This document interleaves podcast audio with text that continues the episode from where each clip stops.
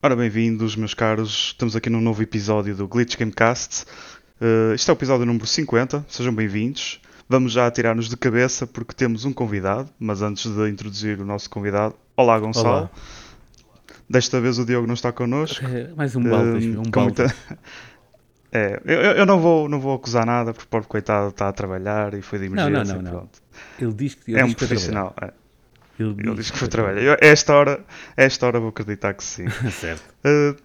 De qualquer das formas, então, como disse, temos um convidado esta semana, mais um convidado. Olá, Pedro. Olá, tudo bem? É o Pedro Vieira e só dar uma breve introdução. Então, é o Head of Content da GoatPixel. Sim, senhor. Que é uma empresa de comunicação que foca-se em jogos e também esportes. É, falamos para este mercado, ou seja, o mercado dos esportes e dos videojogos cá tem começado a maturar e a GoatPixel, que já existe há algum tempo, agora está a dar passos mais largos, mas neste momento estamos com candidaturas abertas, portanto, malta que está a ouvir, se quiserem trabalhar nesta indústria, estão mais do que à vontade para nos mandar os vossos CVs. Desculpa, eu chamo-lhe. O que é que tu fazes assim no... Não, faz o plug. Estavas convidado também. Para... Faz o plug. Tens espaço para isso. Claro. O que quiseres, faz plug. 10 plugs.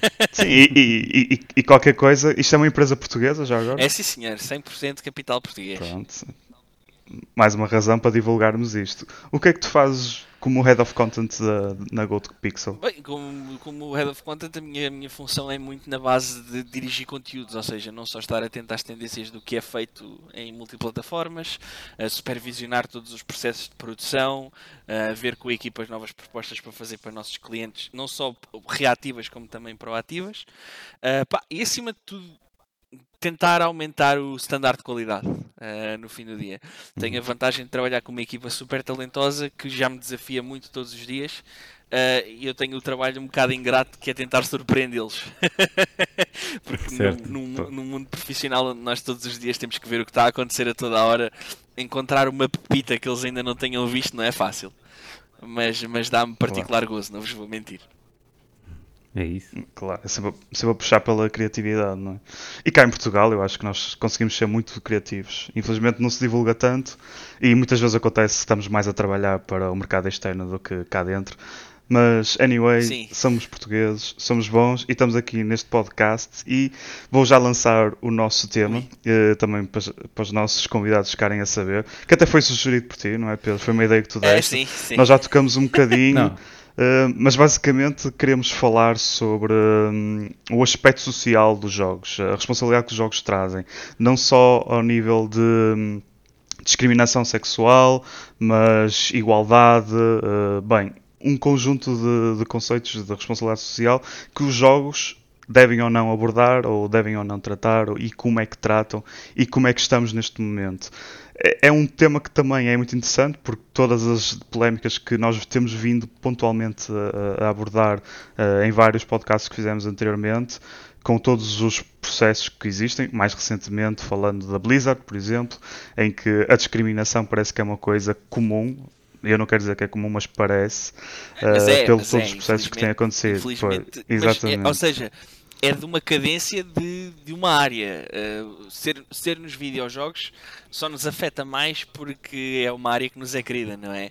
Mas sim, o facto de que as indústrias de desenvolvimento de software e de hardware também têm problemas sérios de discriminação e de assédio e de racismo até, por exemplo, é algo que é conhecido, já não é novo. Desta vez estourou...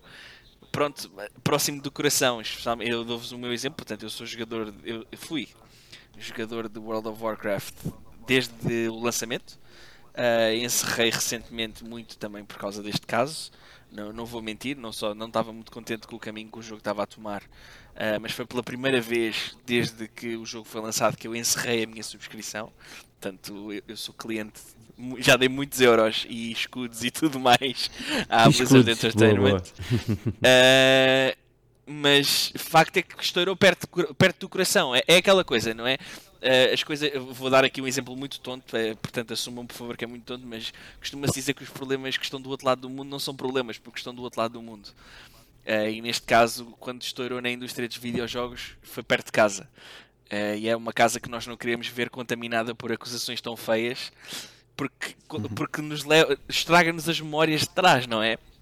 Das memórias mais felizes da minha vida foram passadas dentro do World of Warcraft. Digo isto com muito orgulho, eu tenho mais de um ano da minha vida dentro daquele jogo.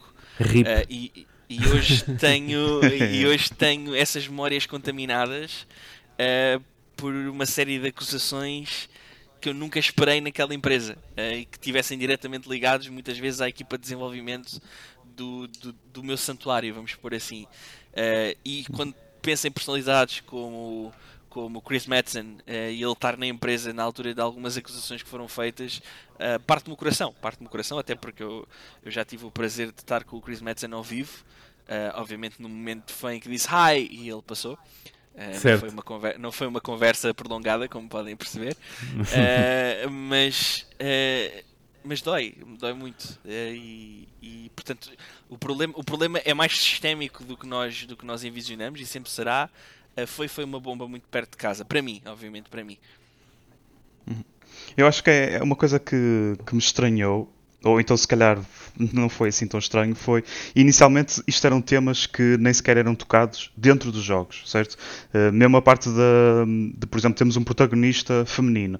Durante muitos anos na indústria era impensável, porque achava-se que a audiência não ia aceitar, ia haver represálias e então ia basicamente declinar completamente o número de vendas de qualquer jogo que optasse por ter uma protagonista feminina.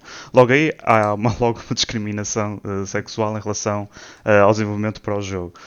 Isto foi-se repetindo, como por exemplo, eventualmente vamos falar mais, por exemplo, do caso do Mass Effect, em que eu lembro que no primeiro Mass Effect acho que nem sequer havia a hipótese de podermos ter relacionamentos homossexuais dentro do jogo. Depende de como percebes o que é um Masari, mas porque eles são a género, sim. Não é? Sim, mas sim. A personalidade da Liara, ou seja, mesmo o nome e toda a indicação dela dão a entender que ela é uma mulher. E mesmo o próprio jogo... Sim, eu recentemente tenho estado a jogar o Legendary Edition e acho que mesmo, acho que é no 2 ou no 3 eles assumem que a raça Azaris é feminino. Portanto, eu acho que eles até se calhar fizeram essa definição já para evitar problemas, porque sabiam que havia uma grande percentagem dos jogadores que optar pelo male shepherd e então pronto, o relacionamento com a Liara ficava logo disponível. E penso que quando foi o 2, houve na altura alguma polémica porque as pessoas começaram, então e não é possível ter relacionamentos mulher-mulher, homem-homem ou o que quer que seja, mesmo apesar de não haver sexos definidos em algumas raças, mas... em todas, por acaso, neste caso. E depois, eventualmente, começaram a surgir mais hipóteses e até houve os developers em que foram chamados e nós vamos incluir aqui possibilidades de novos relacionamentos e vamos pensar em ter mais inclusão na relação à orientação. Mas isto, mais uma vez, voltando ao início que eu estava a dizer, isto era tudo dentro dos jogos, certo? Claro. E, de repente, parece que começou a transpor e a transbordar e começou a ter estes problemas nos estudos das equipas que está a desenvolver estes jogos, que é o mais irónico, que é falta de respeito pelo colega, mais longe que isso vamos até à discriminação, assédio todo mesmo. Tipo assédio, e começamos a entrar em coisas que falando não mesmo faz sentido do tema nenhum. Que nos traz aqui hoje, que é o facto de haver a proposta das indústrias AAA criarem mais jogos que falem de diferença de classes, pobreza e essas coisas. Eu acho que foi em 2019, eu agora não sei de cor, mas acho que houve uma entrevista ao responsável do estúdio que faz o Football Manager, se não estou em erro, atenção, eu agora não tenho aqui essa nota, não estou a encontrá-la, mas perguntaram-lhe diretamente, porque na altura falou-se de tu nos jogos poderes admitir que eras um jogador ou uma jogadora homossexual, e que isso foi uma vitória dentro do que é o género. E perguntaram-lhe diretamente, então, mas porquê é que não se fala do que é seres um jogador negro? Negro, preto, ou seja, qual for a terminologia correta, admito que nunca sei, eu uso negro, não é por mal. E do abuso que vem diretamente ligado a isso, desde as claques a outros jogadores e tudo mais. E a resposta dele foi, eu enquanto produtor de videojogos, a minha função não é falar de questões políticas. Isso é uma coisa para se fazer fora dos videojogos. Que é um pouco... Mas isso por acaso é um... Desculpa dar de interromper. Por favor. Falar disso logo aí já está a começar para mim errado, porque está a tratar disso como se fosse uma questão política. Logo... que não é. Pronto. Uma questão social.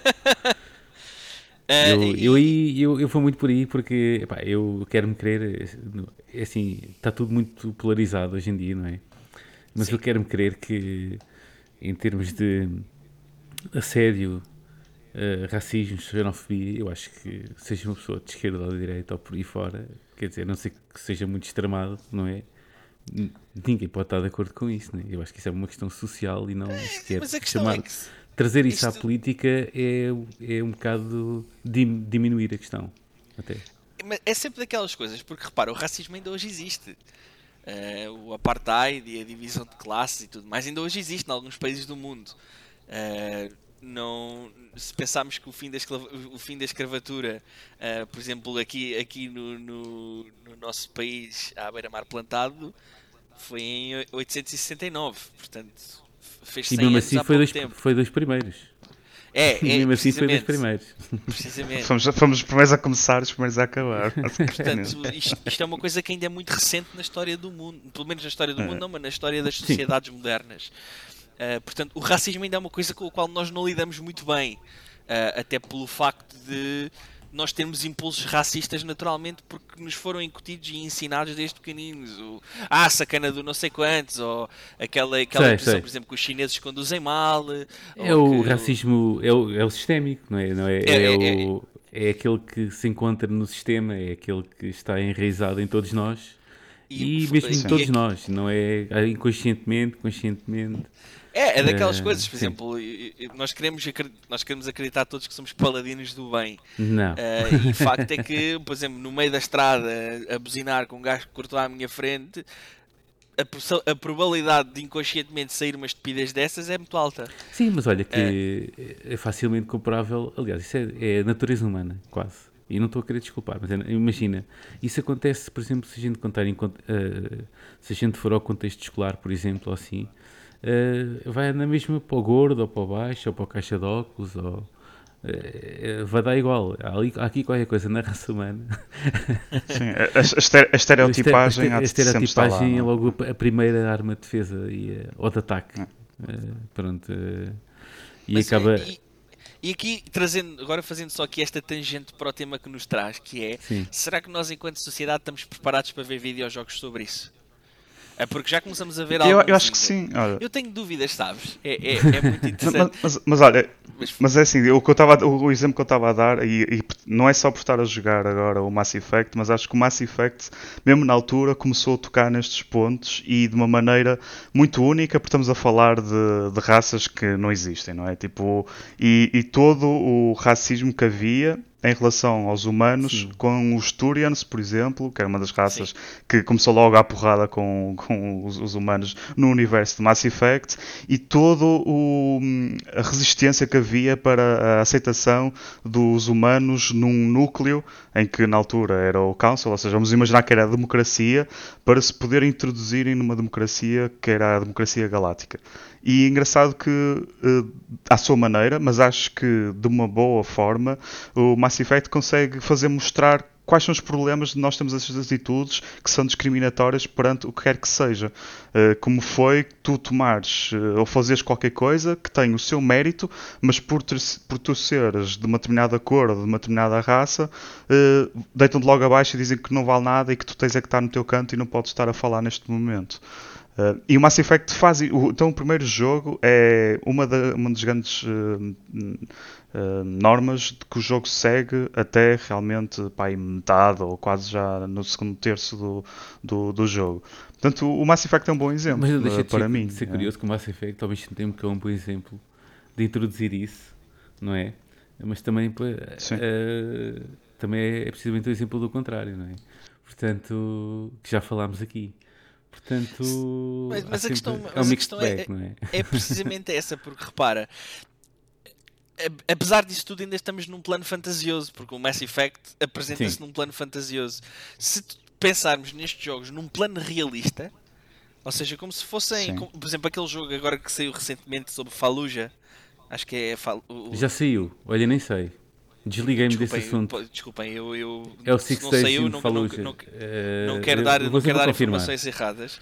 O bom daqui é que estamos à vontade para escrever e pesquisar enquanto falamos. Mas o facto é que aquilo, como era uma representação realista, muito virada para aquilo que foi, por exemplo, a experiência só do lado dos Estados Unidos, gerou bastante impressão às pessoas, gerou até alguma repulsa na maneira como era contada, vamos pôr assim, a história da guerra. Sim, porque era contada de... como é sempre, não é? Pronto, mas desta vez era com... dos olhos do vencedor, porque os vencedores é que escrevem a história, não é? Vencedores com muitas aspas. Aqui a minha questão é, aquilo fez muita impressão no sentido em que estavam ali representações de pessoas, vamos pôr, reais com algumas aspas, mas zonas reais, casas reais, e a minha questão volta sempre a mesma. Sim, diz. Que é, será que nós estamos preparados para ter relatos não fantasiosos no mundo que nos é fantasioso por natureza? Porque nós, ou seja, ainda há pouco tempo tínhamos, por exemplo, o Tiago, que é um dos psicólogos da nossa área dos videojogos, aqui na nossa bolha, que dizia que os videojogos ainda são hoje um dos poucos sítios onde algumas pessoas têm escapismo do mundo real. Foi hoje, no Twitter de hoje. Foi até... E até ele... Não, mas isso ele estava a falar do mindfulness. Pois é, hoje era o mindfulness. O escapismo foi outra coisa. Mas sim... sim. E isso é trazer... Isso é estragar o escapismo, não é? Porque é uma história do mundo real. Aqui estraga o escapismo, sim. Portanto, caso, a minha dúvida, e foi por isso que eu disse que era um tema que eu gostava de ver falado. Porque, por exemplo, para mim, pessoalmente, apesar de ser uma coisa que eu adorava ver tratada no mundo dos videojogos, a possibilidade de não ser fantasioso deixa-me, não é dar-me reservas de será que eu sou capaz de lidar com isso ou não? Deixa-te nervoso. Será que nós estamos preparados para isso? Por exemplo, eu mais uma vez dando um exemplo, o Hellblade, que é um jogo lindíssimo, eu não consigo jogá-lo porque toca em muitos pontos que me deixam engatilhado e por isso eu não consigo experienciá-lo. E é um jogo que retrata de forma muito clara o que é uma doença psicológica, não é? Uma neurose. Uma doença mental, sim. E o jogo tem vários avisos sobre isso. Portanto, é um jogo que está num plano fantasioso, mas que trata de temas reais. Agora, portanto, será que estamos preparados para quebrar essa barreira do fantasioso e ter temas reais num jogo não fantasioso? Eu estou... Sim, eu acho que sim, e mesmo se nos abstraímos tipo, de nós, que se calhar já jogamos há muitas décadas, mas mesmo para uma pessoa nova que entra no meio, eu acho que é tudo uma questão de como tu abordas o assunto. Agora, se me disseres explicitamente colocar esses conteúdos num jogo, pá, se calhar não. Mas abordar ou tentar tocar em alguns pontos, como por exemplo fez o The Last of Us 2, em que claramente era apenas um dos tópicos ou apenas algo que estava circunstancial, mas que tinha impacto na história, mas não era o foco.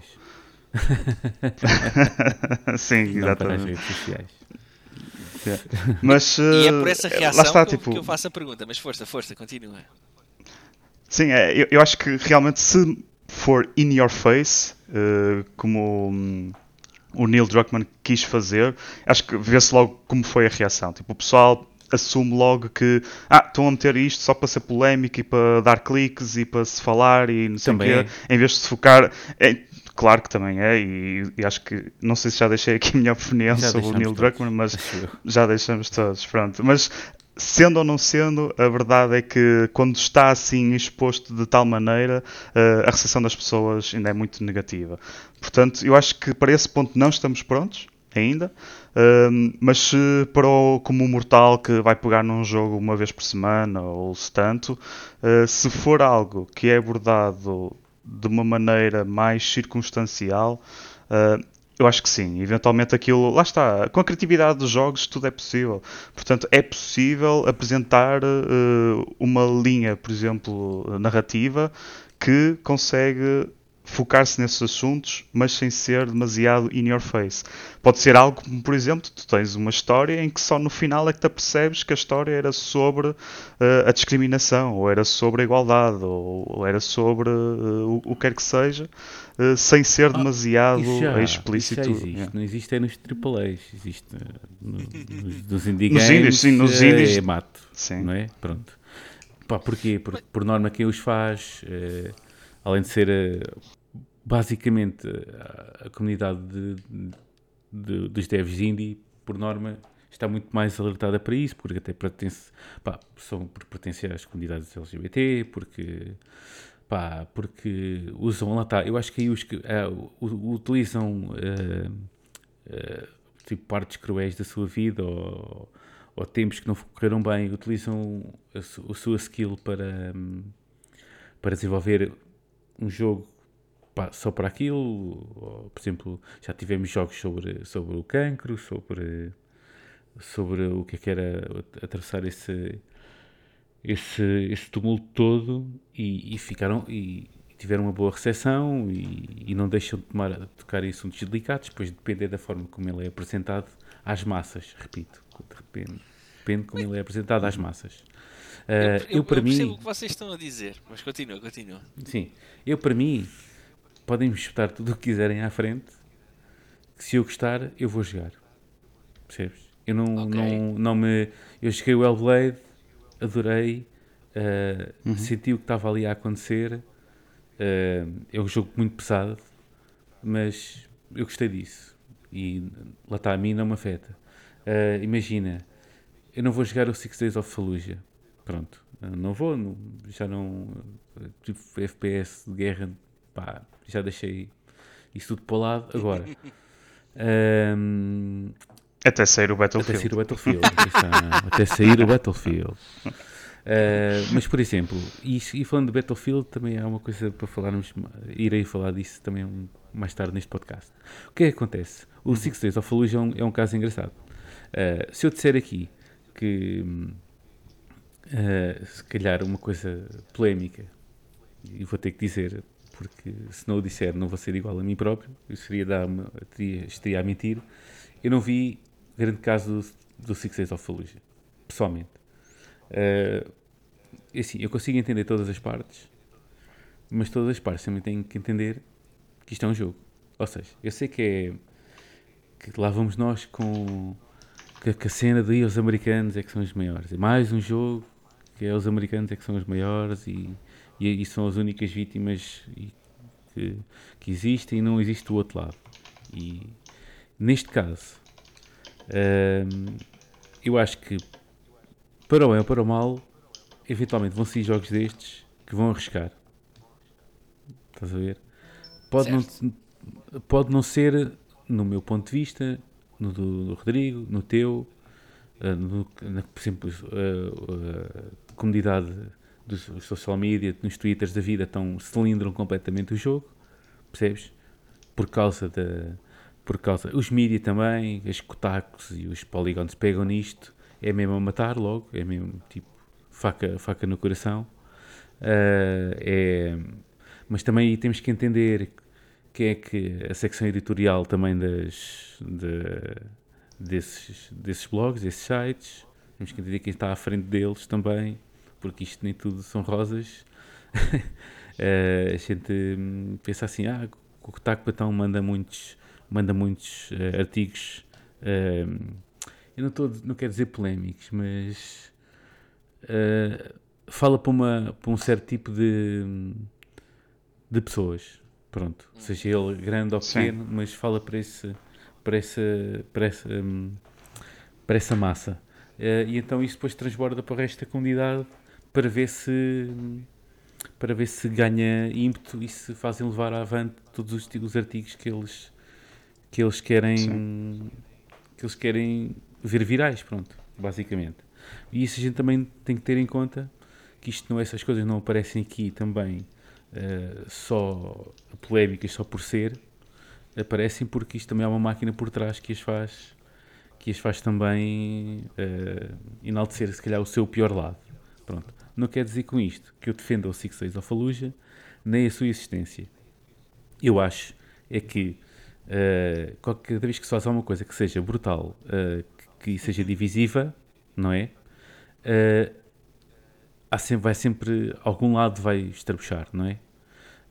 Claro, sim. Pronto. E o que, por norma, isso não é indicativo, ou não acho que isso seja indicativo, essa soma dessas partes não seja igual a que o jogo nem sequer veja a luz do dia. Olha, então eu tenho uma pergunta para ti. Agora, é relativamente relacionado com isso, mas aqui há pouco tempo, também quando houve, acho que foi o remake ou remaster do Call of Duty Modern Warfare. Fizeram uma retratação de um evento que aconteceu num ataque do Médio Oriente, acho que foi no Kuwait, em que era a Highway of Death. E aquilo foi um ataque que foi perpetrado pelos americanos, em que basicamente bombardearam uma autoestrada e morreram muitos civis. No jogo do Call of Duty, eles fizeram isso e da forma como implementaram, fizeram da maneira que foram os russos em que atacaram a autoestrada e mataram aqueles civis todos. Agora a minha pergunta para ti é, isso é correto?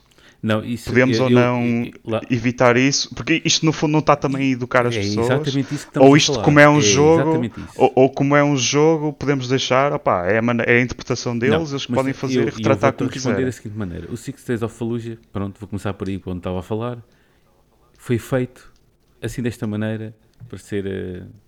para ter uma visão, apesar de ser parcial, percebes? Apesar de não ser 100% fidedigna, em termos de continuar a seguir aquela máxima dos marinhos é que são fixos e não sei o quê, estás a perceber? Aliando completamente o facto de são pessoas que estão do outro lado, percebes? Apesar de não serem americanos e por aí fora. Estamos a falar de uma franquia de Call of Duty que faz, em que as suas equipas fazem tudo para que o jogo seja falado. Estás a perceber? E ainda mais, sem ter nenhum americano à mistura. Porque este jogo vende muito é nos Estados Unidos.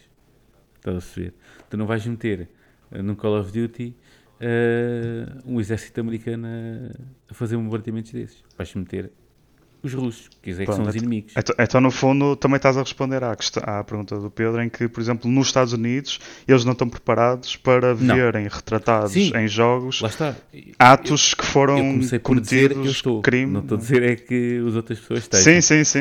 Sim. Claramente, é assim, acho que se calhar na Europa estamos mais preparados do que se calhar nos Estados Unidos. Porque há uma bolha... e haverá sempre uma bolha nos Estados Unidos, né? Os próprios desportos, os desportos lá, é tudo World Series e não sei o quê, eles parece que ali é o... Quer dizer, calma, estás a ver? Os campeões do mundo. E, não, vocês só estão a jogar entre vocês, mano. Estás a ver? Mas mesmo dando esse exemplo, repara, basta pegar no que foi, por exemplo, a reação ao Far Cry 5 antes sequer do jogo sair. A loucura que era a ideia de ser um Far Cry dentro dos Estados Unidos, a falar da extrema-direita, e era um culto religioso. Pá, isso, mas que se calhar explodiu. Algumas pessoas não... Sim. Repara... E acho que, aliás, tu não achas que agora no final depois a recepção do jogo até foi bastante boa? É sim. Apesar de ser mais um Far Cry, mas estamos a falar só da história. Eu acho que o Far Cry 5 não funcionou porque a Ubisoft quis testar coisas que... A Ubisoft estragou o jogo por si própria, mas na minha opinião, porque eu acho que o jogo podia ter sido muito melhor. Eu esperava que fosse muito melhor, até quando vi a perspectiva da história, achava que ia ser muito mais do que foi. Acho que, mais uma vez, e vendo aqui o tema da conversa, eu acho que era muito mais interessante, não estou a ser correto. É muito interessante olharmos que, por exemplo, no plano europeu, nós rimos-nos, pelo menos do que eu vi e li, havia algum quase um tom jocoso de "ei, americanos a fazerem um jogo sobre americanos, vai correr mal". Nos Estados Unidos, efetivamente correu mal, porque ficou tudo num estado quase de sítio. Num estado quase, desculpa, estou só a tentar organizar o pensamento. Num estado quase de sítio, meu Deus, que pouca vergonha e tudo mais. E aqui na Europa víamos aquilo com bons olhos, ou seja, a ideia do vilão ser um homem branco, cisgênero, ou seja, não ser o estereótipo do mau, não é? Não é um gajo russo, não é um gajo árabe, não é um gajo mexicano, não é um africano, não é não sei o quê. É um gajo que está numa igreja lá no meio da montanha e que quer matar toda a gente. Exato. Isso era uma premissa super interessante e era quase um avançar dos tempos. mais uma vez, que me quebra a barreira do fantasioso, porque na cultura estadunidense a ideia da religião ser uma coisa ultra marcada, o facto de haver um complexo muito grande com a extrema-direita, com casos de racismo, e o facto daquilo ser tão relatable. Eu tenho muitos amigos aqui nos Estados Unidos que jogaram o jogo e diziam, pá, isto acontece, não obviamente naquele extremo do jogo, não é? Mas pessoas com aquele nível de crenças acontece, e vídeos da internet sobre isso não faltam. É mil. Sim. Não é? Sim, sim. É mato. Mostra-nos um pouco a premissa que nós estamos a debater. Eu estou a tentar ser um bocado advogado do diabo, atenção, porque mais uma vez eu adorava que houvessem mais jogos a falar sobre isto, mas como é que ele se chama? O Sea of Roses, recentemente do estúdio português a Crescent T, falava sobre relações não saudáveis e sobre relações tóxicas e namoro e tudo mais, e é um tema real, ou seja, é um tema dos dias de hoje em dia. E é uma coisa que nós vemos ainda só tratada, por exemplo, em estúdios muito indies, não é? Coisas, não quero dizer jogos pequenos, porque acho que os jogos não são pequenos pela quantidade de budget que têm, mas são coisas ainda fora dos AAAs, fora dos lançamentos mundiais, em termos de comunicação. Agora, se pensarmos, por exemplo, que o Cyberpunk foi o que foi quando se falou do tema da sexualidade, ou seja, do facto de podermos criar mulheres que tinham pirilau, ou homens que não tinham pirilau. Sabes que isso é outro grande assunto. Ainda bem que, olha, ainda bem que chegámos aí. Eu sabia que a gente ia chegar aí. Íamos chegar ao Cyberpunk. Porque, eu vou-te explicar, houve um podcast que nós tivemos aqui em que aquele fórum que era o Etc, ou que é, lembras-te, Rodrigo? Sim. Tinha um dos primeiros posts que lá estava, era, por exemplo, eu gostei de... Bem, o Cyberpunk é difícil de gostar a 100%, por causa de X, Y e Z, mas eu gostei que te podias fazer o que quisesses. O teu personagem quase que era tipo, olha, vai à grande, estás a ver? Podes fazer o que quiseres, mamas, pilas, o que for, vai à grande, faz como quiseres. No entanto, até nisso levou hate, meu. Até nisso o Cyberpunk levou hate, porque estereotipava demasiado. Tipo, havia um póster em que havia uma pessoa que tinha, lá está, tinha mamas e tinha um fato super justo em que se notava o volume, pá, tinha uma pila lá dentro também, e pá, às vezes parece-me que também nunca, não dá para satisfazer toda a gente, não é? E nem dá para agradar toda a gente, mas parece que também às vezes ninguém fica satisfeito. Quer dizer, eu acho que aquilo foi uma boa oportunidade para, sei lá, tanta gente que jogou o jogo, estás a ver, teve apesar de estar mal feito, mal otimizado, o que seja, inacabado, foi uma oportunidade para as massas que jogam videojogos, não é? Ter ali contacto com vários géneros e tudo mais pudesse imaginar, não é? Porque que cabia naquele universo, e é um universo, e é um futuro, se calhar até bem próximo do nosso, não é? Não sabemos. Mas até aí tiveram que vir cascar no jogo, estás a perceber? Eu não sei se casquei na personalização porque esperava mais. Pronto, tudo bem. Eu aí, isso houve até... Não sei onde é que tu querias chegar também. Não. No sentido em que, repara, ok, usando mais uma vez Mass Effect como exemplo,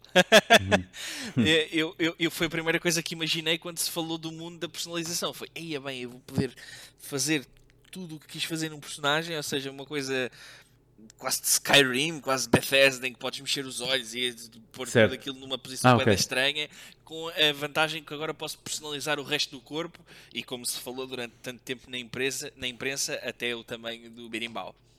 Não é? E depois, quando chega às opções de customização, era tudo pré-determinado, ou seja, quase que aquilo era um pack. Compreendo. Foi isso que me causou frustração. Okay. Mas isso que tu estás a falar de reação, do que foi a este videojogo e a esse, a capacidade, mais uma vez, de termos uma mulher com birimbau ou um homem sem birimbau. Eu, por exemplo, a minha Vi era uma mulher transgénero. Foi uma coisa que me deu um gozo imenso de poder fazer. E tinha voz de macho. Desculpa, isto foi uma piada com um amigo meu. Eu disse, meu Deus, ela tem mesmo aquela voz grave. Era giríssimo. Mas demonstra mais uma vez a falta de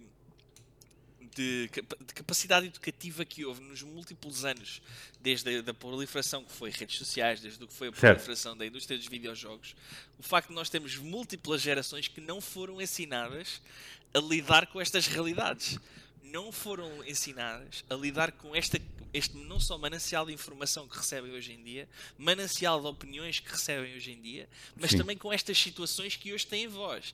Porque vamos ser muito francos, há 20 anos, um miúdo de 14 anos assumir-se homossexual na escola era irreal. Era difícil. Era irreal. Eu pessoalmente, era raro, eu tenho colegas de escola que andaram comigo no liceu, que namoravam, que não sei o quê, e só recentemente é que tiveram coragem de dizer às pessoas... Coragem não é o termo correto. À vontade, sentirem-se numa sociedade capaz de os aceitar para dizerem, olha, eu sou homossexual. Ok? E pessoas que, pá... Eu não acho que dizer era notório, é feio, mas porque via-se que dois colegas meus eram muito mais afetuosos com rapazes do que com raparigas. Havia esse contacto, havia essa leveza no toque, havia essa leveza no trato. E só hoje é que se sentem à vontade para fazer isso. Eu tenho dois sobrinhos meus, é muito giro porque eles são gêmeos, e eu vou usar esta expressão. É só uma expressão, que é só deixar isto bem claro. Eles nasceram ao contrário. Ela nasceu no corpo dele e ele nasceu do corpo dela. Porque ela é uma rapariga que é lésbica, uma lésbica que se veste como um homem. Okay? Ela assume-se como um homem, não quer fazer a operação para ser transgénero, e ele é giríssimo porque ele é um homossexual, ele é super feminino, e eles brincam com isso, eles dizem, nós nascemos ao contrário, apesar de ser perfeitamente natural como estão, mas mesmo na sociedade deles, é muito difícil eles dizerem isto e serem levados a sério normalmente. Isso ainda vai levar muitos anos, porque isso é normal. É normal porque... É por isso que eu trago este problema da educação. E quando falamos de temas de sexualidade dentro de videojogos, nomeadamente falando destes temas, se pensarmos só o facto da Abby ser mais musculada, ter dado o que foi, e a Ellie ser a protagonista principal, e tudo aquilo que foi uma relação lésbica, um jogo AAA, e desde pessoas a queimar videojogos, a queimar CDs, a fazerem... Pois, mas isso é que eles... Lá está, novamente. Se estamos preparados, talvez ainda não. Ou talvez sim. A coisa é que eu levo sempre isso. Falando do Last of Us, houve essas duas polémicas, não é? Bem,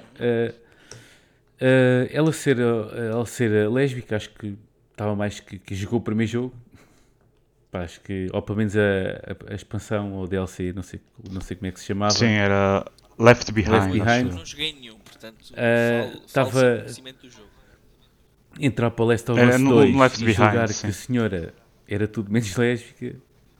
Não jogou bem, estás a ver?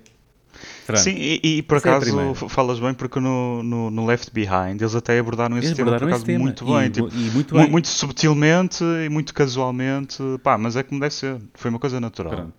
Eles deram um beijo, eram pequenininhos, estavam a descobrir e pronto, pá, ficou assim, tipo, claramente notou-se cabelo e qualquer coisa, mas também... O que é que correu mal ou não correu mal no Last of Us 2? Nada, é assim, eu não joguei o jogo ainda estou à espera de uma PS5 de níveis, que é para poder jogar, não tenho o PS4, portanto. Mas o que é que acontece? Acontece é que o Last of Us 2 foi apresentado assim, pelas mídias. Foi ou não foi? Eu acho que mesmo a própria campanha do jogo focou-se bastante nisso. Acho que isto foi propositado. O trailer de revelação, se bem se lembram, foi, que até sem spoiler nada, foi uma das cenas que relativamente no início do jogo, em que a Ellie está com a Dina num baile e tipo, vem a Dina, fala com ela, pega nela e prega-lhe um beijo. E isto foi o trailer da apresentação do jogo. Tudo normal.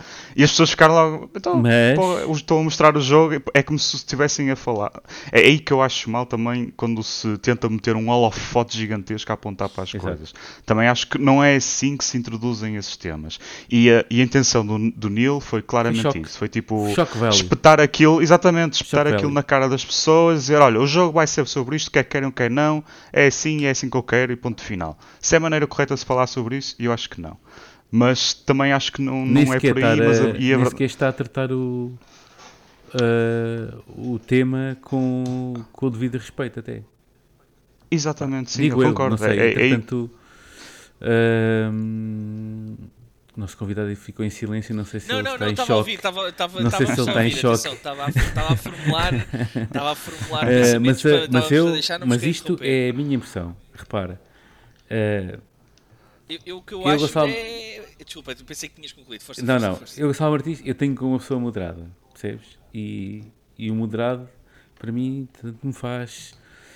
às vezes, assim, uma pessoa moderada, então se calhar não aceita certas coisas. Não, eu estou completamente amplo e aberto a todos os temas e até bastante construtivo em relação a eles, mas sou uma pessoa moderada. E quando me apresentam, por exemplo, no caso do Last of Us, quando me metem na cara um assunto daqueles, percebes? Eu digo assim, isto vai dar merda, estás a ver? Isto vai dar merda. Porque tão impor é tão fácil como isto. Estar a impor o que quer que seja a outra pessoa, e se essa pessoa não estiver à espera, e tu vais lá e chegas com aquela coisa de tipo cara na cara, olha, toma lá isto, tu vais ter uma reação adversa. Independente, porque tu nem sequer estás a dar tempo às pessoas pensarem. Né? E eu digo às pessoas pensarem, não estou a dizer, são pessoas que estão menos expostas e abertas a estes tipos de assuntos. Né? Ora, imagina, tu vais... imagina mesmo malta mais velha que joga, por exemplo, eu já posso quase incluir, tenho 43 anos, não é?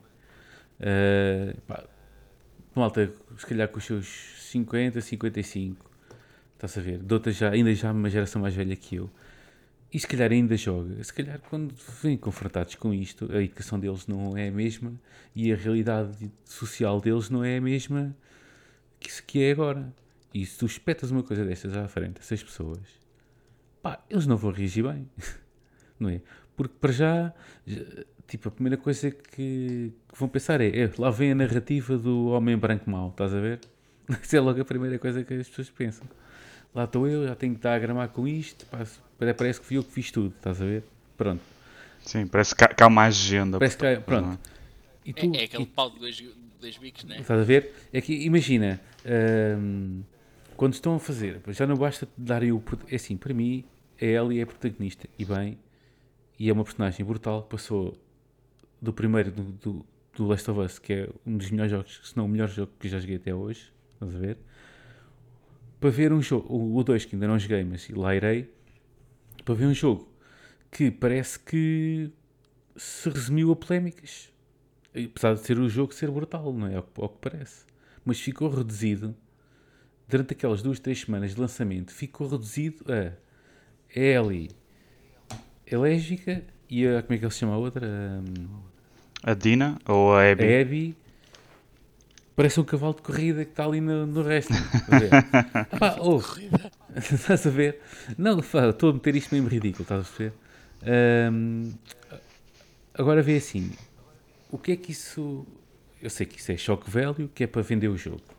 Estás a ver? Logo mas aí, será que é? É. Não tenho qualquer dúvida. Eu não estou a dizer que depois o que leva a isso, né? Que, o The Good Fight, né?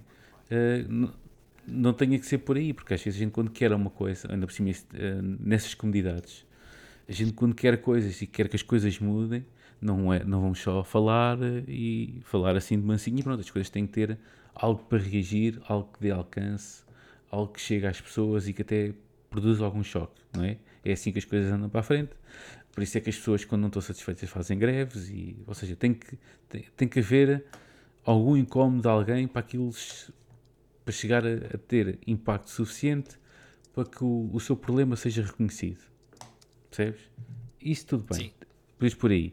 No entanto, do ponto de vista da Naughty Dog, do ponto de vista do Neil, não é assim. Ele quer é vender jogos, ele quer é hypar o jogo até ao máximo. E viu ali, e a Naughty Dog, isto é a minha interpretação. Podem discordar dela à vontade. Digo já que duvido que mudem a minha opinião sobre isso. Mas a verdade é que para mim a Naughty Dog jogou com isso. O Neil, lembro o nome, o Druckmann, é isso? Sim, Neil Druckmann. Jogou com isso e pôs o pé no acelerador e foi, siga, agora próximo mês só se vai falar do Last of Us, só se vai falar das duas protagonistas, uma porque é assim, outra porque é assado, e caga lá no resto, porque isto é o que vai vender. Pronto. Ok, ele até pode, a agenda até pode ser de um pouco, tipo, vamos andar para a frente, vamos despertar, vamos pôr toda a gente a pensar nisto, até pode ter sido, mas o principal dele e daquela empresa é fazer dinheiro com os videojogos que faz. Portanto, pá, já teve sucesso na coisa porque vendeu bastante. Mas nunca podemos, nunca é nada assim tão... Não há paladinos, não há... No mundo de hoje não há heróis, nem paladinos, nem malta que só vem cá fazer o bem. Ele, na linha de pensamento dele, até pode existir isso. Mas o objetivo foi pôr o jogo a vender. Não tenho a melhor dúvida. Podes falar. Eu tenho opiniões, tenho uma opinião um bocado diferente da tua, atenção, principalmente sobre os paladinos. Obviamente, eu sei que nós vivemos numa sociedade de base consumista capitalista, as empresas têm que gerar lucro, têm que dar dinheiro, porque senão não deixam de ser empresas, passam a ser sítios onde pessoas voluntariam o seu tempo. Exatamente. Como nós sabemos que acontece em vários casos. A minha questão aqui é, eu acho que tu podes ter os dois, vais a ter pessoas diferentes a fazer coisas diferentes. E eu dou-te o exemplo de forma muito clara quando trabalhava com o Carlos Mendes, com o Carlos Duarte, desculpem, na Xbox, que eu fazia muito do lado administrativo financeiro. E o Carlos, e nós dividíamos os dois a estratégia, e o Carlos tinha muito mais o lado de criatividade, portanto eu era o lado dos euros e ele era o lado dos jogadores.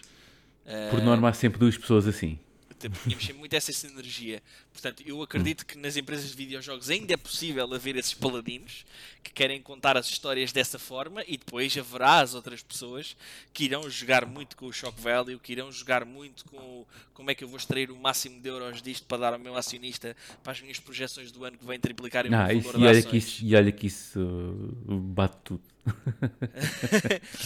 Por exemplo, ok, o Druckmann, nós sabemos que ele já é co-president, não é? Portanto, sim, ele já tem responsabilidades hierárquicas muito fortes.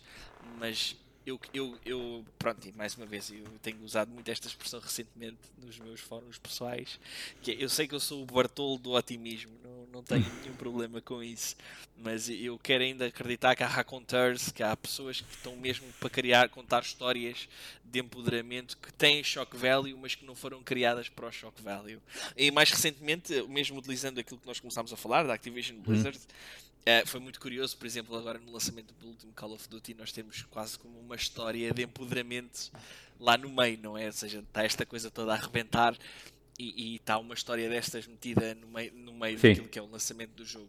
E eu tenho uma pessoa num grupo de amigos, que é o Guilherme, que ele disse logo, ok, mas esta polémica está a arrebentar, é um timing muito estranho, mas o facto é que na construção do jogo, os devs e os criadores da história podem querer ter contado isto desta forma, mesmo para dar a conhecer ao mundo os problemas da empresa, sem dar a conhecer os problemas da empresa.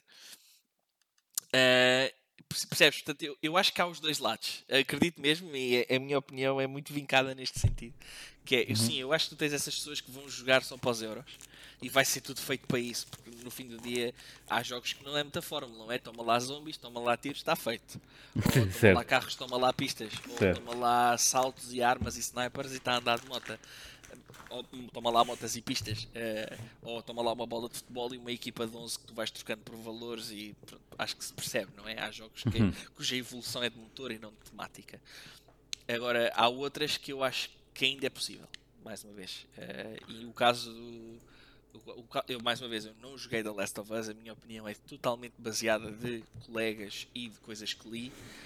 Eu acho que eles quiseram fazer uma coisa nova, e acho que o shock value não foi delas, curiosamente. Para mim o shock value está na maneira como o herói, o protagonista do primeiro jogo, que agora não me lembro do nome dele, que é o senhor que leva a Ellie. Desculpa. Sabemos todos de quem é que estamos a falar. Sim. A maneira como ele é morto. Isso para mim é o shock value. Isso para mim é que é a chapada do estômago. Para mim isso dissipou-se completamente depois. Em termos de depois do que se passou nas redes, isso foi logo, se calhar isso foi logo o primeiro dia, porque que é uma coisa que acontece muito cedo, Joel, parece. É o nome dele, Joel. Só sim. Para deixar aqui. Sim, sim, sim. Sim. Isso foi o choque do primeiro dia. A seguir, a história avança e depois tens aquela parte em que... Eu não jogo, só sei porque... Não joguei, só sei porque já vi muitos artigos na altura disso. Jogas que a Abby depois, a partir do meio, começa o arco de história da Abby, não é? Sim. Quase como recomeçar através do jogo, mas através nos olhos da Abby, não é? Aí depois veio a segunda onda, estás a ver? Pronto, aí veio o que faltava. Isto lá está, é a minha opinião muito pessoal do que eu suspeito do que se terá passado, porque depois acaba por ser uma luta de... Depois a partir daí foi quase uma luta de titãs e de classes, eu sei lá depois o que é que se passou nas semanas a seguir à conta desse jogo. Tudo mal de todo lado. Pronto, é o que eu tenho a dizer.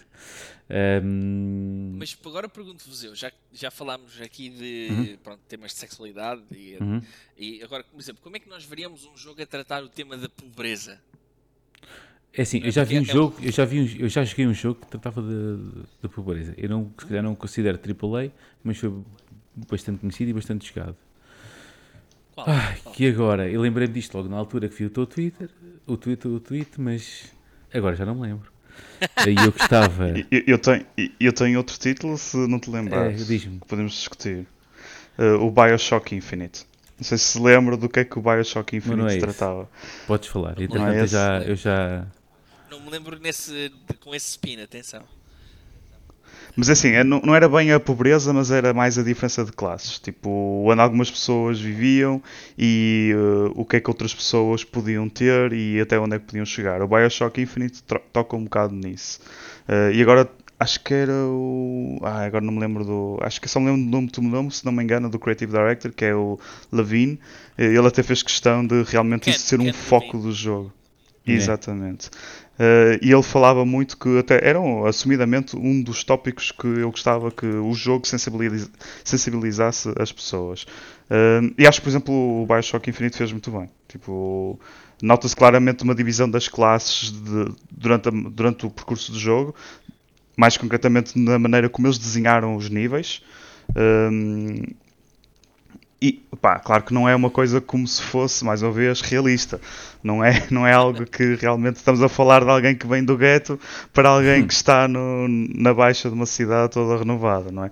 Mas, de qualquer das formas, é um bocadinho isso que toca. E, dessa forma, é possível demonstrar essas diferenças de classes e quais são os problemas que existem. Porque também acho que... Não sei se era o Dishonored, que também tocava um bocadinho nisto. Eu vou já mandar a minha dica. Era o War of Mine. Out of Mind. Sim, War of Mind. War of Mine. Yeah. Sim. Okay, desculpa. This War of Mine admite que não... Pronto. Okay. Não o que é que acontece ali? Aquele jogo sobre a guerra, não é? No entanto, aquilo até saíram na altura, eu lembro-me que saíram vários artigos sobre como aquele jogo até era um pouco aquele route de awareness para... sobre a questão das dificuldades e da fome passada, tipo, nos sítios onde a guerra teima sempre a estender-se, já um dia já é demais, uma hora já é demais, né, de guerra, mas estender-se durante largos períodos e depois tudo o que cria na sociedade onde essa guerra está a acontecer. E quem jogou, tipo, sabe que aquilo é um jogo, depois torna-se também pesado, porque se estiveres atento... É um survival. É um survival, sim. E ali torna-se... Também se adequa bem. Torna-se pesadão e... aquela questão de... Como é um survival... a gente, tipo, joga jogos de survival, mas é sempre aquela onda do tipo... Deixa eu cá fazer uma cabaninha ou arranjar madeirinha para... Pronto, aquelas ondas, tipo... do costume. Que é mais um builder, do próprio... Aqui não, aqui é mesmo para sobreviver. Pronto, aqui... Sim, eu também joguei um bocadinho a questão de arranjar recursos, sim. Depois ter que fazer sacrifícios, sim, não é? Sim. Torna-se... As decisões difíceis, sim. É assim, se estiveres atento ali a história toda, o que está ali a acontecer e mesmo a sentir a coisa, aquilo torna-se pesadão. E se calhar é dos jogos mais conhecidos a tratar, ou que foi jogado por mais pessoas a tratar desse assunto, Se calhar ali o grande impacto foi a questão de estarmos ali em cenário de guerra, mas ali vai... Pronto, vai ali tocar muito. Foi ali muito aquela parte específica de como sobreviver com uma guerra à tua volta. Pronto. Esse, por acaso, pá, admito que como não conheço, não, vou ter que vou explorar, fiquei curioso. Mas pegando no Bioshock Infinite, leva-nos a... Ou seja, mais uma vez ao que dizia o senhor do Football Manager, ou seja, é uma posição política, mas que está escondida, ou seja, é subliminar. Apesar de, ou seja, neste caso do Bioshock Infinite, agora que falas nisso, mesmo toda a questão dos founders e os founders, os white Americans e essas coisas. O Bioshock Infinite era muito gritante em certos pontos, mas vivia mais uma vez no submundo do que é a fantasia. E peço-vos desculpa se parece que estou um pouco num loop, mas eu não consigo imaginar um videojogo a retratar uma coisa tão realista, percebes? Percebem? Neste caso, PlayStation 2. Mas faz muita espécie se quer imaginar essa possibilidade. Não vejo uma construção narrativa que permita isso, por exemplo. Que permita aqui. Ou seja, mais uma vez, o exemplo do Sea of Roses. O que se fala é de uma relação. Há exemplos de como a sociedade normaliza uma relação tóxica, mas não é gritante. Ou seja, será que um jogo onde nós, vou dar uma espécie de 12 Minutes, agora falando aqui em loops, onde nós temos o papel de uma pessoa que realiza violência doméstica ou recebe violência doméstica, ou mesmo violência sexual. Que são temas R-rated, mas difíceis de retratar, não é? E especialmente de incluir em histórias. E é disto que nós falamos aqui. Não, mas esse, por acaso falaste bem no 12 Minutes, porque quando tivemos aqui o Luís António, ele por acaso até ficou um bocado indignado com um artigo, acho que foi da Kotaku. Depois eu fui ver, não sei se te lembras, Rodrigo, que ele disse que havia uma review, ou um artigo, que tinha tipo, até disseram que o jogo era muito violento e porque tinhas de assistir muitas vezes a ela tipo, a ser agredida pela polícia e até, pronto, e até morta e por aí fora. E eu depois descobri esse artigo, eu tipo, novamente da Kotaku, estás a ver? É, tipo, eu estive a ler aquilo tudo e disse, não pode ser, não acredito que daquele jogo fizeram quase aqui um testamento sobre violência doméstica e eu tipo, pá, sério, este gajo tem que parar, alguma vez tem que parar, estás a ver? Mas isto sou eu. Mas é isto, percebes? É como é que tu inseres estes temas, pá, que são, repara, mesmo hoje em dia, por exemplo, a pobreza, nós escondemos a pobreza, não é? Nós fingimos que ela não existe, nós não queremos olhar para ela. É muito tuga, mas sim. Não é só tuga. Não é só tuga, mas é muito tuga. Por exemplo, se fores ao Japão, é quase que é proibido de ser pobre.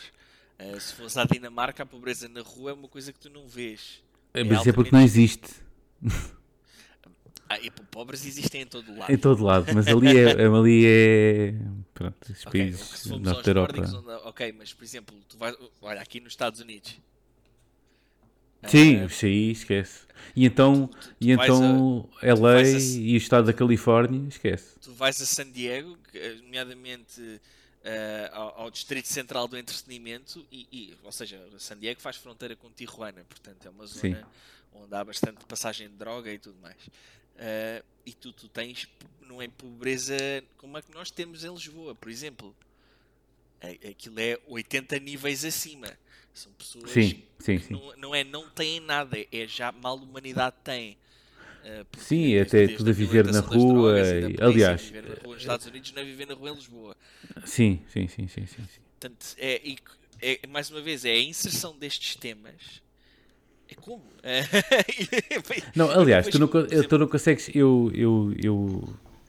Damos aqui à volta e eu estou a tentar imaginar. Eu também, à medida que tu vais falando, eu vou imaginando. Como? Eu realmente não sei responder a isso, porque acho que a gente, quando não sabe responder a alguma coisa, das duas uma.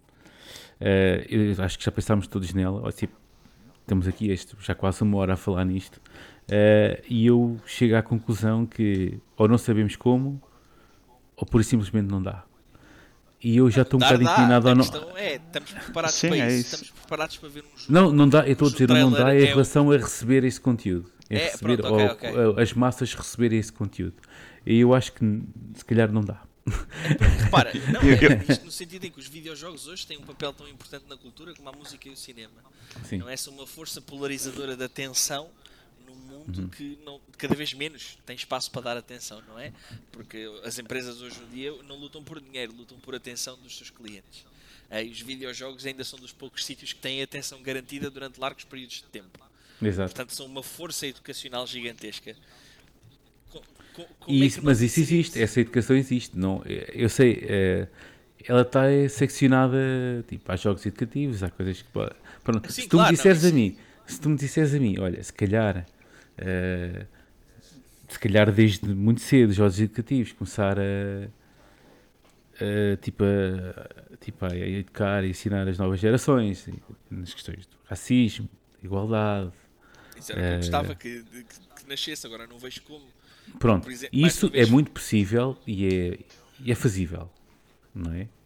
Tu consegues, a não ser que haja vontade, e depois lá está. Ou se calhar inserir esses programas em conteúdo escolar, ou em vez de estarmos aqui, pois, aquela atrocidade que era na escola, que era a religião moral, que foi substituída pela cidadania, não saber o conteúdo que está lá agora, tipo, mas... se calhar entrar com esses conteúdos, do sentido que... Mas mais uma vez, isso não é AAA. Pois não, era aí que eu ia dizer. Isto já vai de encontro com o que eu já disse, que é que não dá. Estás a ver? Sim, eu acho que o melhor exemplo que foi dado até aqui era o The War of Mine. É. E mais uma vez, sim, tipo, porque é no contexto de uma guerra. Sim. E esse contexto de uma guerra já é muito específico. Porque... Eu agora no final, que já estamos a chegar mais já para a conclusão, eu acho que realmente é muito difícil focarmos apenas e unicamente neste assunto. Mas com pequenas nuances eu acho que é possível. Sim. O Bioshock Infinite fez isso e até o GTA V faz isso. Porra, o Franklin vem lá do gueto e quer sair do gueto porque está farto daquilo e está farto de ver malta a passar droga e quer um futuro melhor. Pronto, sim, opá, vamos dizer que ele quer um futuro melhor. Exato, não é necessariamente ter guita. Porque ele quer sair da rua. Mas imaginem que o jogo era só à volta desse tema. Pá, se calhar ou era demasiado pesado, tal como o The War of Mine acaba por ser. Não é para qualquer pessoa que tem estômago para aquilo. Por exemplo, outro que... chegou para estar a interromper, Rodrigo, lembrei-me. Tens o Frostpunk?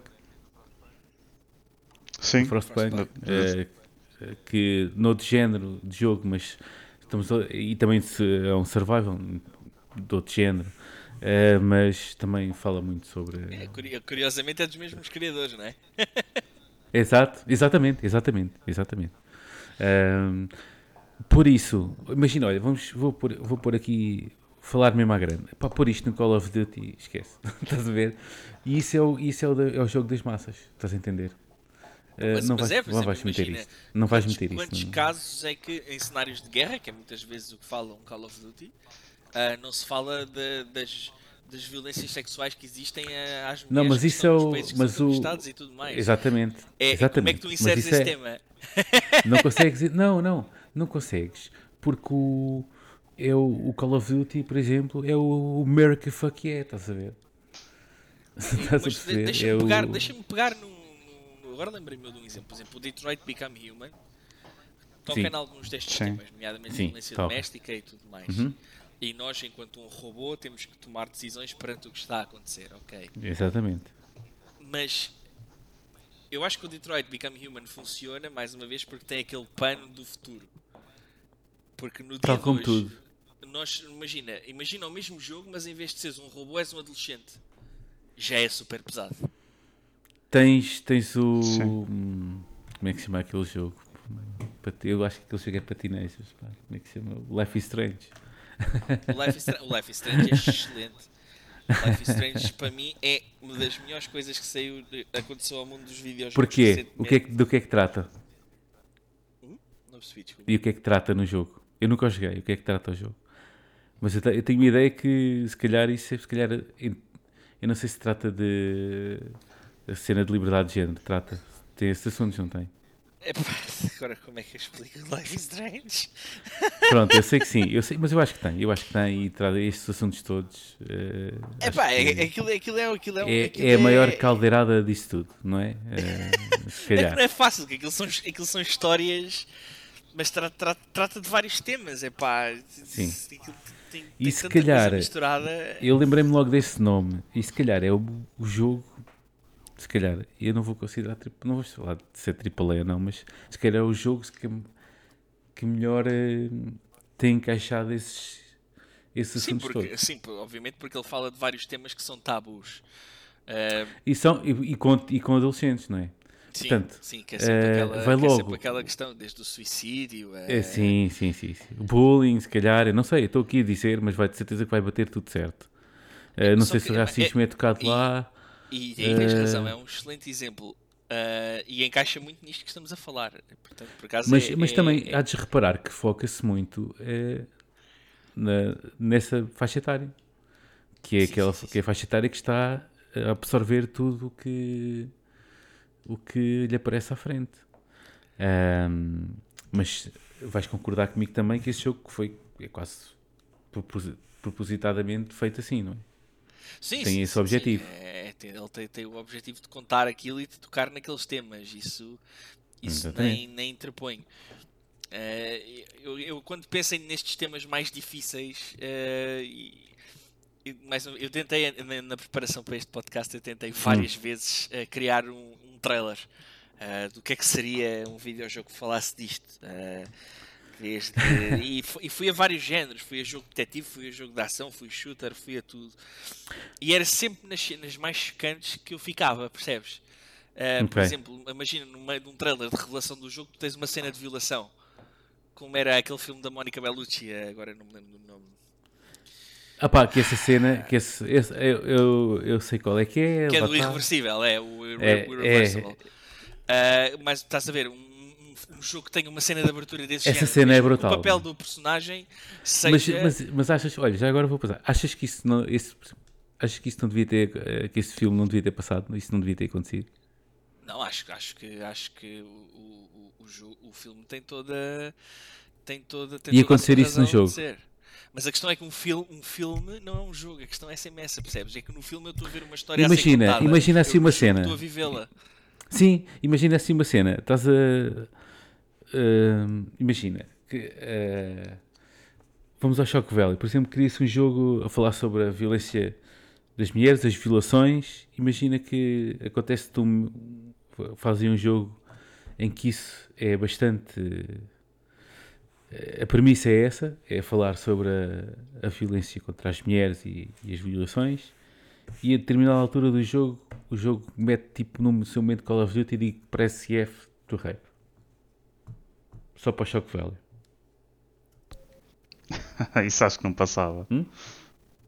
Eu acho que isso nem sequer passava pela autoridade que classifica os jogos. É SRB. É. Sim. Nos Estados Unidos é SRB. Imagina. Mas imagina que o jogo todo, o jogo todo é essa premissa. Isto nem passava, obviamente. Claro, não é isso que está em questão sequer. Mas que...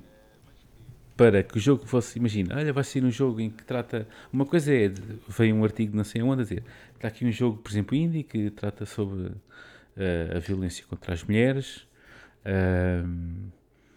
e pronto, está ali a temática cega, acontece, e pronto. E é falado de uma vez, o jogo até se calhar é bom, tem ali umas boas reviews, tem ali mais uma ou duas semanas de hype, e pronto. Imagina que... Os devs que não fazer aquilo dizem, ok, a gente vai falar, tratar deste assunto, mas a gente pôs Shock Value, que é para isto estar mesmo na boca de toda a gente, e para criar awareness também, porque também se cria com este, como já falámos, também se cria também com este Shock Value, ter ali uma cena destas. E já nem estou a dizer que parece F, pronto, é algo que acontece numa cutscene ou numa cena qualquer. Uhum. Pronto, eu acho que o parece F aí já foi exagero meu. Se calhar já é demasiado. Não, mas é isso, é como, ou seja, o quanto é que isso sequer passa? Dois, não jogavas o jogo. Como é que isso vai influenciar quem vai viver o jogo, não é? É mais uma vez, é aquela cena, pensando no Irreversível uma vez mais, é um filme onde temos uma cena de violação que acho que dura 10 minutos. 10 minutos, sim. Onde até acho que até o marido da Mónica Bellucci ficou chocado. E ele aquilo não é leve. Aquilo não é nada leve. Para quem ainda não viu... A minha questão é, se aquele filme, que é um filme, foi o que foi, imagina um videojogo onde tu vives na primeira pessoa. Mas repara bem uma coisa, o jogo foi o que foi, o filme foi o que foi falado, mas ele existe e as pessoas foram ver. Mas é um filme. Um filme tu consegues limitar, um videojogo não, é a mesma coisa que o GTA. Eu no cinema consigo, na altura, em 2002, que já não é o caso dos dias de hoje, mas eu conseguia limitar a entrada de algumas pessoas para ver o filme. Por exemplo, uma criança de 16 anos não ia ver o Irreversível. Agora, o GTA continua a ser... Eu lembro-me quando a minha mãe me comprou o meu primeiro GTA. Acho que foi o era o GTA original ou era o 3, agora não me lembro. Ainda era aquele que tinha a visão de cima. Top-down, sim. E eu lembro-me dela dizer, mas isso não é aquele jogo onde tu ganhas pontos por matar velhinhas, não é? E eu disse, é, e ri-me. E ela riu-se também. Não, por acaso não era nisso que ganhavas pontos. Isso era no Carmageddon. É assim, atropelavas pessoas, ganhavas pontos. O Carmageddon é que ganhavas pontos. O Carmageddon é que era valente. Isso era bom. Mas percebes, enquanto que é um jogo é uma coisa um bocado de crianças, não é uma coisa aceita no mundo todo. Enquanto quando é num filme... Por exemplo, pois, não é um filme que tu não vais pôr uma criança de 5 anos a ver o Pianista.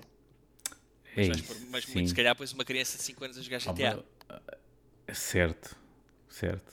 Epá, eu não punha também, mas... eu sei, mas eu estou a pôr aqui em termos de... Não, eu não punha também, mas eu não punha também, eu faço aqui a ressalva, eu não punha também, mas não é por causa da violência nem nada disso. Acho que as crianças de 5 anos têm mais que fazer do que estar a jogar videojogos. Claro, ok, vamos avançar então, mas para uma criança de 10 anos. Sim. Uma criança de 12 anos. Não, acho que... É assim, uma criança de 12 anos não via o Irreversível, mas jogava GTA V. Eu jogava GTA V, sim. Isso era aceito. Mas os dois têm o mesmo rating. Os dois têm o mesmo rating, exatamente. E esta não é assim. Que rating teria um Irreversível de game? Estás a ver? Será sequer que poderia existir? Não existia, não eu gostava muito que existissem jogos que educassem sobre violência sexual, relações tóxicas, a diferença de classe, aceitação de gerações, aceitações de classes diferentes, pobreza, essa coisa toda. Mas como? Como é que nós colocamos isso numa coisa, num mundo onde uma criança de 10 anos pode jogar GTA V sem vigilância? Obviamente há muito pai responsável por aí fora. Não, mas pode jogar. Não pode. Qual é que é o rating do GTA V? Eu não sei qual é que é o rating aqui do GTA V, não sei. É 16. É M-rated. Portanto, não é o imediatamente abaixo. É any mature 13 ou 13-year-old and up. Portanto, é 13. Pronto, 13 anos. Ok. Mas o GTA. Pera, não, desculpa. Eu já estou a trocar. Porque acho que ele também. Eu acho que ele reteve múltiplos ratings. Ele chegou a ter R18, porque tinha uso de drogas. Por causa do. Aliás. Não é o Franklin, é o. O Trevor. O Trevor. Mas na Austrália acho que o jogo foi até banido, não é? Tipo, há países que com ratings mais exigentes eles banem pronto, não? Nem sequer que nem sequer há espaço é M17, desculpa, eu li mal. Estou agora mesmo a ver no ESRB. É M17, portanto, blood and gore, violência intensa, humor mature, nudez, conteúdo sexual forte, linguagem forte e uso de drogas e álcool. Uhum. Mas... Quantas crianças é que tu não conheces que jogam GTA V ou que já jogaram ou que tiveram contacto? Sim, acho que aqui o GTA V foge um bocado a essa regra porque não é o foco do jogo. É basicamente uma sandbox gigantesca em que tu, se quiseres, exploras esses temas, mas também tens toda a liberdade para nem sequer tocares ou nem sequer estás lá perto. Pronto.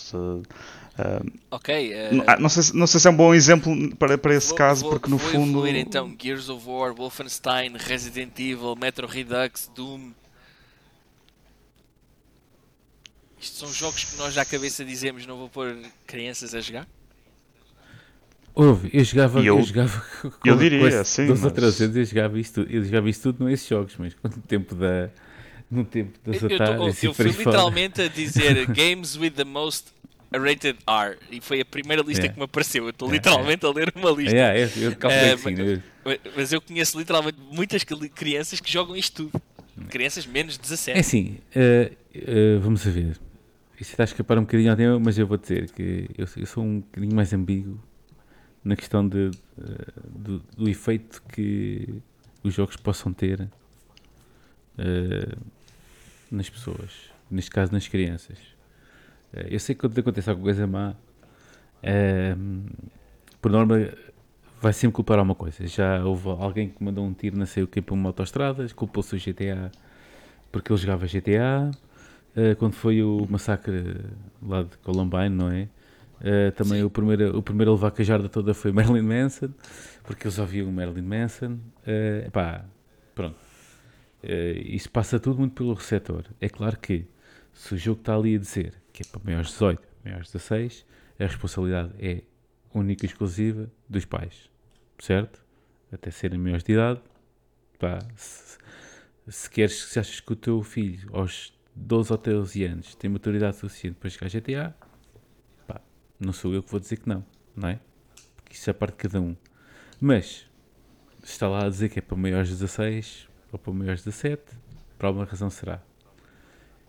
Embora, eu aí já digo, ok, se ele achar que ele é maturo, tem maturação suficiente para ver isto, pá, eu garantidamente, os putos agora de 12 e 13 anos, já sabem muito mais uns para os outros disso, que pá, de certeza que não é o GTA que vai informá-los que essas coisas existem, estás a ver? Porque eles entre eles falam muito. Eu percebo agora, o que tu estás a dizer. É sempre aquela same old question, que é a limitação de acesso às coisas, por exemplo. E aqui mais uma vez temos várias questões de sociedade, desde pais que não sabem melhor, pais que não têm tempo ou não fazem tempo para saber melhor. Sim. Que é tão simples como, olha, toma lá o PayPal e compra o que tu quiseres. Afinal de contas, vamos pôr assim. Isso não, isso é péssimo. Isso aí é péssimo. Vou-te dar um exemplo muito. Era uma discussão que eu tinha no outro dia. Eu até era com o Tiago, curiosamente. Discussão não, um debate. Que é quantas pessoas é que tu conheces, ou seja, por exemplo, eu digo TikTok a nível de crianças, né? Qual é a criança hoje em dia que não conhece ou usa TikTok? Agora eu digo, quantos pais é que já leram o manual do TikTok para pais? Ou sequer sabem que ele existe? Não sei. É a mesma coisa, não é? Toma lá o meu telefone para veres YouTube, e agora levas com o algoritmo. Temos aqui todo um... eu aqui volto sempre ao tema YouTube que falei... Kids. Sim, voltamos ao mesmo. Quantos pais sequer é que sabem que existe um YouTube Kids? Aqui, é sempre aqui, só, em jeito de conclusão, para voltar ao meu tema, à forma inicial, eu acho que nós não vamos estar prontos para ter jogos desse género, nem sequer estarmos capacitados para ter jogos que falem de diferenças de classe, pobreza, racismo, sexualidade, de formas mais diretas e em ambientes mais diretos, até passarmos por um longo, e quero dizer mais uma vez, frisar, longo período de educação, onde educamos as gerações futuras e até a nossa e as gerações passadas. Mas aí depois já está tudo educado, não é preciso jogos? Para... Não, porque a educação é que vai fazer com que as pessoas possam lidar com estes temas. É polarização. Por exemplo, hoje não consegues, tens muitas dificuldades em certos pontos a discutir política. Não é porque hoje mais para a esquerda, hoje mais para a direita, hoje direitolas, hoje comuna. Não por isso, é porque ninguém sabe discutir política. E política é discutir quase tudo, porque isto ou é assim ou é só, depois neste momento, portanto... A coisa também é que a política foi feita, não foi feita, mas foi construída em termos de discussão para se manterem fora os afastados e para se seguirem militâncias que vêm de um país pós-revolucionário como o nosso. Mas isso é uma outra história, uma conversa para outra podcast. É essa outra história, isso não é isto, claramente. O que eu acredito mesmo é que, enquanto nós não nos educarmos para lidar com uma coisa tão complexa e simples como a internet, não vamos ter capacidade para lidar com uma coisa tão complexa e simples como um videojogo que trata de violência sexual. Certo. Acredito que os dois estão intimamente ligados. E enquanto nós cada vez mais temos assistido a gerações... Intimamente ligados um com o outro, diz-me qual, desculpa que eu não... O que é que está intimidado? Ou seja, tu, a proliferação da internet e os videojogos. Porque a internet é o que te apresenta um manancial de informação. Quer dizer, vamos ser francos, eu quando tinha 13 anos, se quisesse ter acesso a conteúdo de maiores de idade, não só tinha que esperar 10 minutos que a imagem fizesse download, como se, pronto, tinha que conseguir alguém que me comprasse uma revista. Eu para ter acesso a esse conteúdo, tinha que arranjar quem me comprasse a Gina. Pronto. Eu sou assim tão velho.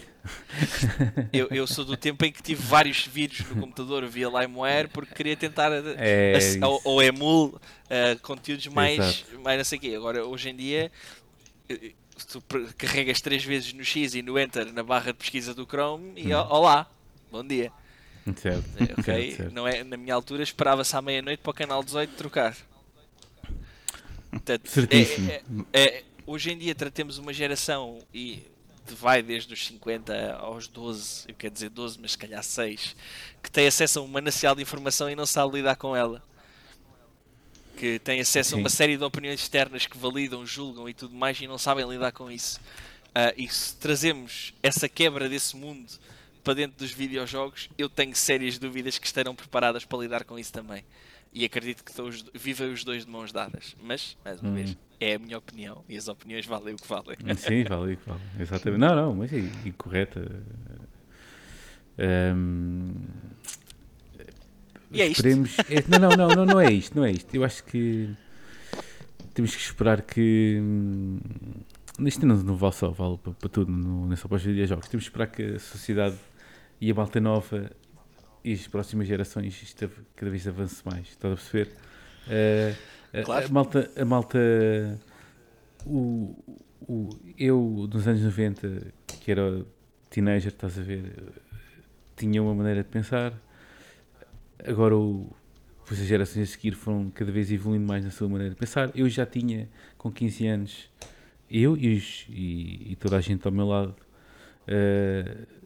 já tínhamos consciência da questão do ambiente, a questão da homossexualidade, lutávamos contra provas globais e íamos para Lisboa com os professores também a reivindicar, isto com 15, 16 e por aí fora, estás a ver?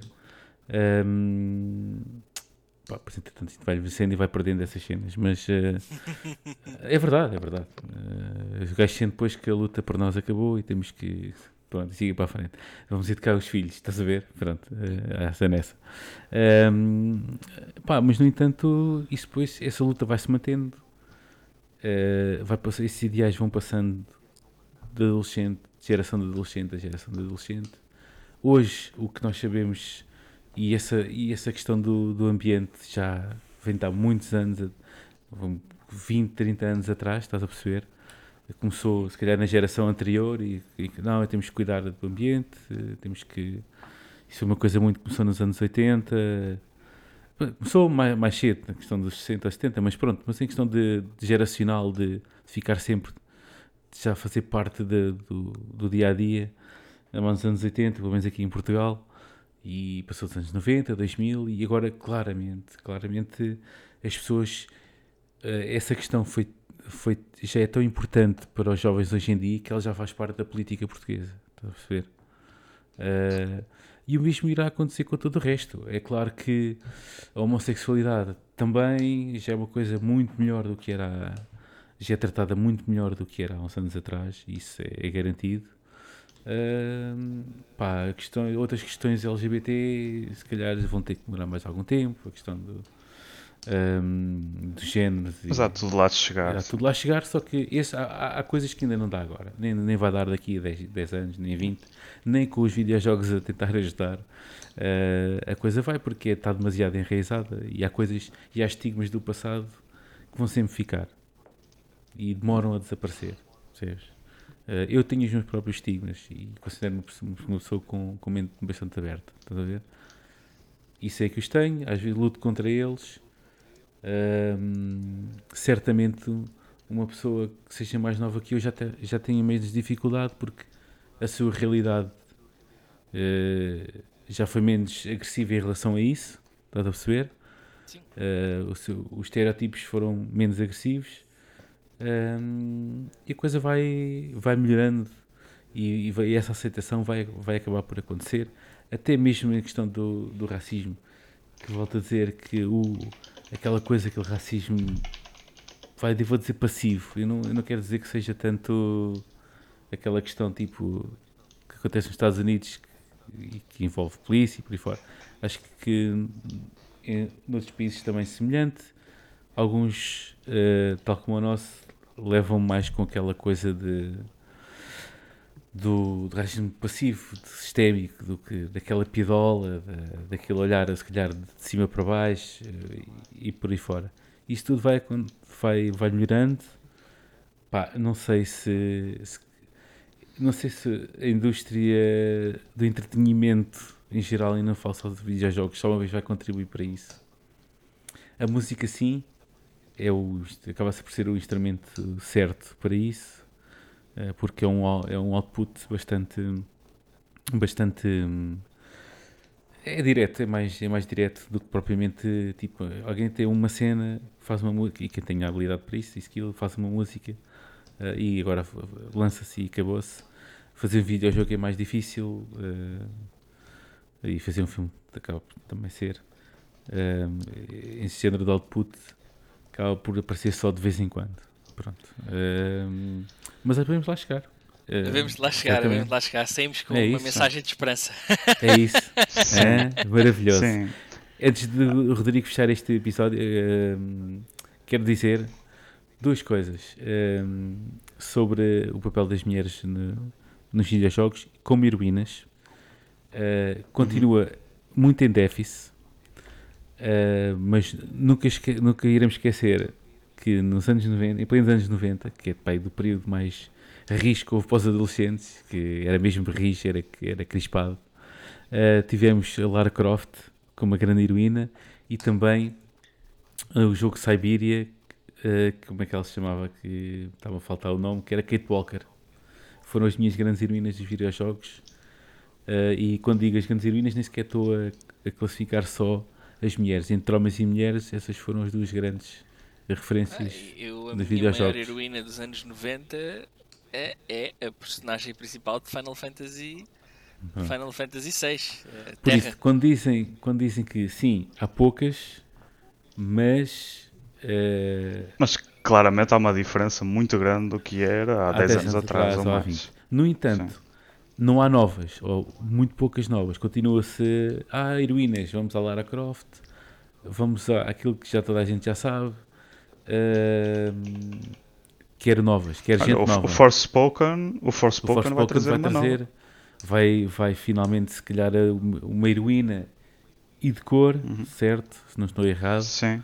Pá, venha daí, meu. Isso é que essas pequenas nuances é que fazem ali no subconsciente as rodas dentadas girarem. Sim. Desde que girem é o que a gente quer. É isso. Sim. Bem, pessoal, então, aproveitando a deixa e que estamos agora aqui, eu sei que não é uma conclusão mesmo definitiva, mas acho que deixamos aqui num bom tom este podcast. Foi uma conversa muito interessante. Agradeço desde já ao Pedro por ter participado.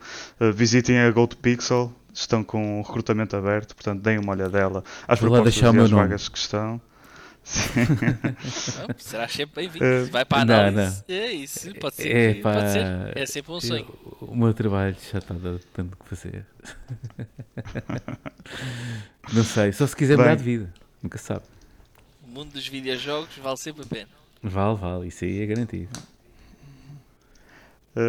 Então, para não se esquecerem, o nosso handle do Twitter é o GlitchGC. Temos também um e-mail que estamos à vossa disposição se quiserem entrar em contacto e até propor ideias, sugestões e, quiçá, também trazerem um tema novo para ser falado aqui no nosso podcast. Usem o glitchpt@gmail.com. O nosso podcast está nas diversas plataformas de streaming, tal como o Spotify, o Google Podcasts e também no Apple Podcasts. Sigam qualquer um deles para poderem ouvir semanalmente o nosso podcast, e para a semana cá estaremos de novo. Mais uma vez, obrigado, Pedro. Gonçalo, até uma próxima. Pessoal, obrigado. Adeus. Até a próxima. Olha, bom resto de férias, tá? Obrigado. Vá, tchau.